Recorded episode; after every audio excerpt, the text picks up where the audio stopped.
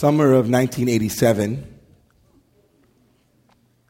all of 18 years old, I arrive in Israel for my year in Israel, my year abroad, to study in yeshiva. And of course, on the first weekend in Israel, all my friends want to go to Tel Aviv and sleep on the beach. So I go with them. I arrive at the Tachana Merkazit, at the central bus station in Tel Aviv. And it's the old Tachana Merkazit, those who remember the old Tachana Merkazit, the old bus station. And literally within five minutes, I've lost the entire group and I'm all by myself.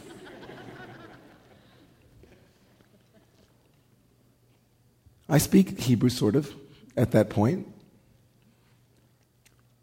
And I start asking people for directions to get to where I imagined there would be a rendezvous.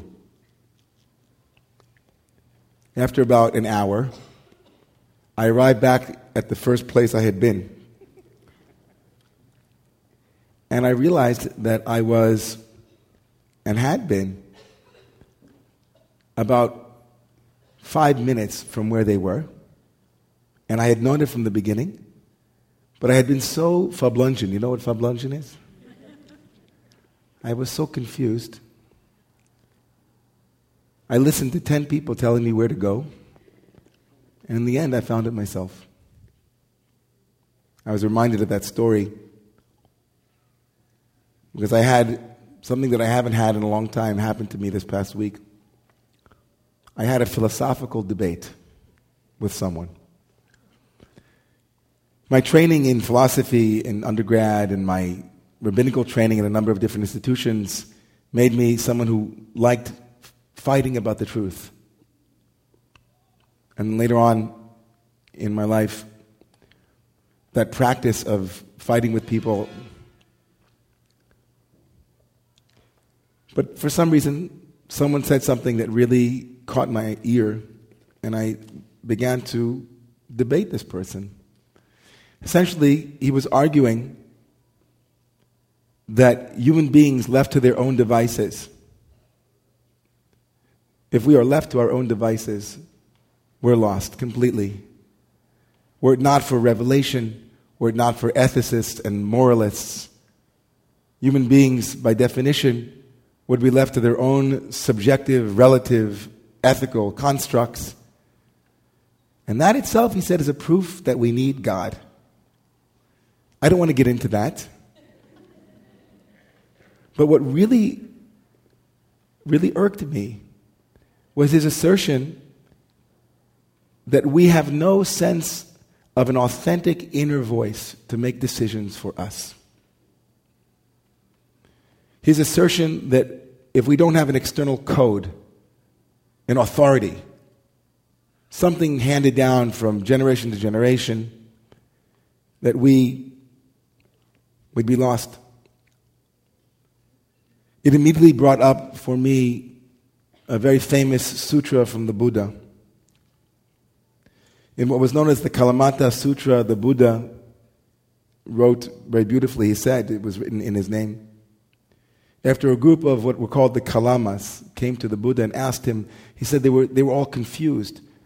Kind of like our spiritual marketplace. They didn't know which spiritual practice was the true practice. And so they came to the Buddha and they said, Tell us, Buddha, are you coming here today to teach us the true way, the right way? We're confused you might just be giving us another practice that we'll have to be confused about. So the Buddha said something brilliant.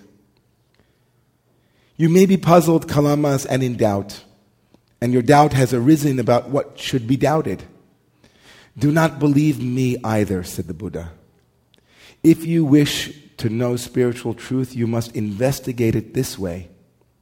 Do not, kalamas, be satisfied with hearsay and tradition, with legends or what is written in great scriptures with conjecture or logic or with liking for a view or disliking it, saying, This comes from a great master. But look in yourselves. When you know in yourselves, said the Buddha, what teachings are unprofitable, condemned by the wise, when adopted, put into effect, lead to harm or suffering, you should abandon them. If they lead to falsehood and greed, to the increase of hatred or delusion, abandon them. Again, do not be satisfied with hearsay or tradition. Only when you know in yourself that it is true. He could have easily, the Buddha, been quoting from this week's Torah portion. This week's reading, Lech, Shlach Lecha, tells the story of the spies that were sent by Moshe Rabbeinu, by Moses, our teacher, Latur et Aretz, to investigate the land. And of course, Vayotziu Dibat Ra'al Aretz, they bring back a false report, ten of them, saying, in essence, we can't do it. It's not possible. It's an Eretz Ochelet Yoshva. It's a land that eats its inhabitants. There's no way to enter the land say 10 of the 12 spies. And the heroes of the story, Kalev and Yehoshua, say very powerfully, No. Your facts might be right, says Kalev. Vayomer alona levi arashnu osa ki yachol nuchala. We will go up and we will inherit her, for we can do it. Without disputing the facts, without arguing on whether the land is indeed the, the, the objective, empirical state of the land is as it is, as the ten other spies had explained. Caleb and Joshua say no.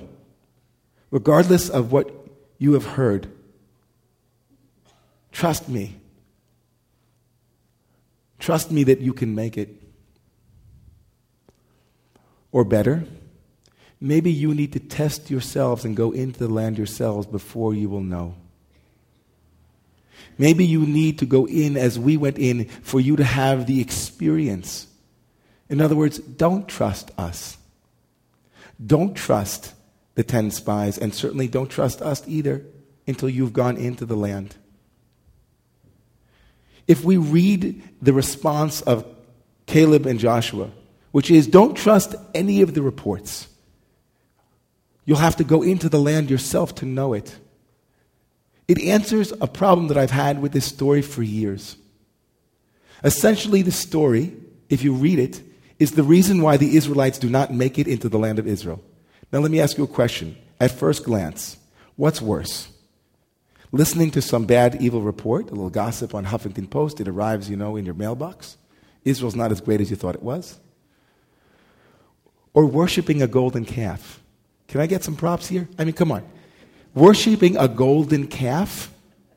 They worship the golden calf and they get another set of tablets and everything is okay. Salachti kidvarecha, no problem. But they heard a report and that's it. They don't enter the land. 40 years are decreed and everyone must die off. What is so horrible about listening to a report that isn't the truth?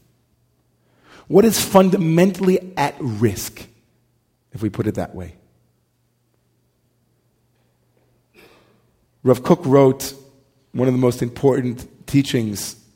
It has moved me every time I've read it, and I will read it again to you now.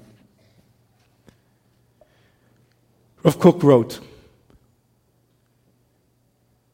paraphrasing Ezekiel, who said, Va'ani bagola, and I am in exile.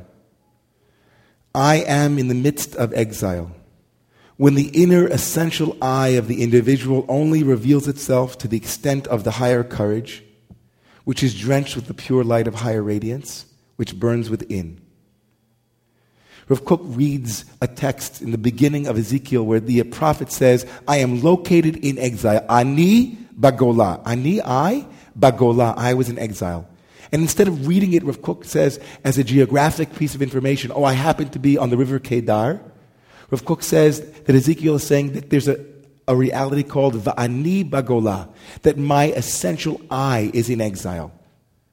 My essential core identity, who I am, what my story is, the contours and shapes of my soul is in exile.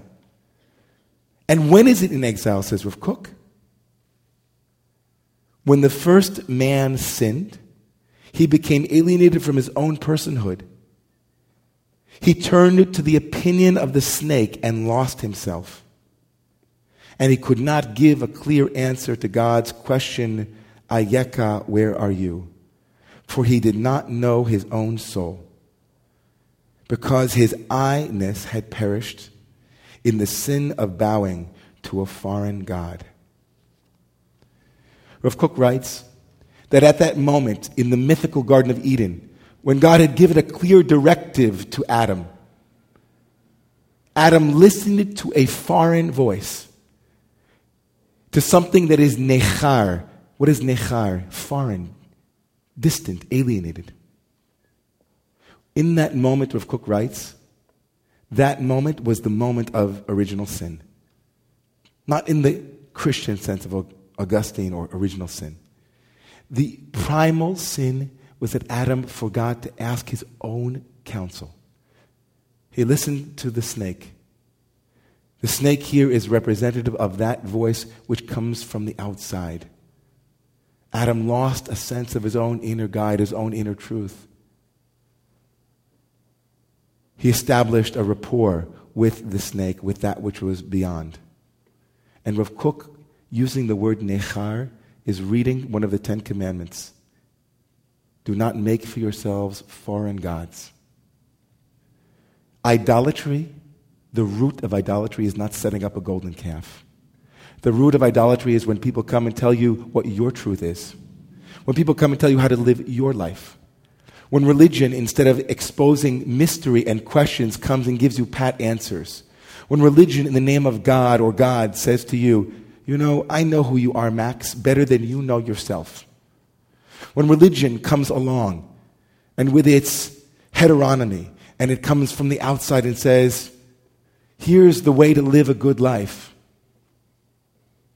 Religion has lost its own way and is in exile and be that religion or any other system.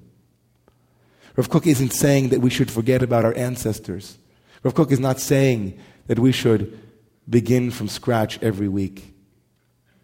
But Rav Kook is saying that each and every one of us has our own inner wisdom. Each and every one of us has our own compass. Each of us is radically unique. The spies were punished. The people were punished. They weren't punished by the golden calf. That's just a little symptom. They were punished when they performed the primal sin, when they were involved in the primal moment, when they forgot to check in, when they forgot to be in a connection with their own inner place. I say this, this Shabbos, for a number of reasons, but one of them is There was another report this week that was given by a group of spies about the population of the New York Jewish community. And though the facts seem to be true, everyone, what I would like to know from these surveys is how is it that we can find an inner wisdom that will connect us, not just to population surveys but the surveys we take of ourselves and our souls. I wonder about what Jewish institutional life will look like when the soul is the most important question that we can ask. God should bless us with the power to hear our own voices. God should bless us with the strength to trust that we have a unique path. And God should protect us to some degree from making gods out of those things that fill our alienated places so that we can have the strength to live our lives through our own eyes. May that be true. And let us say, Amen.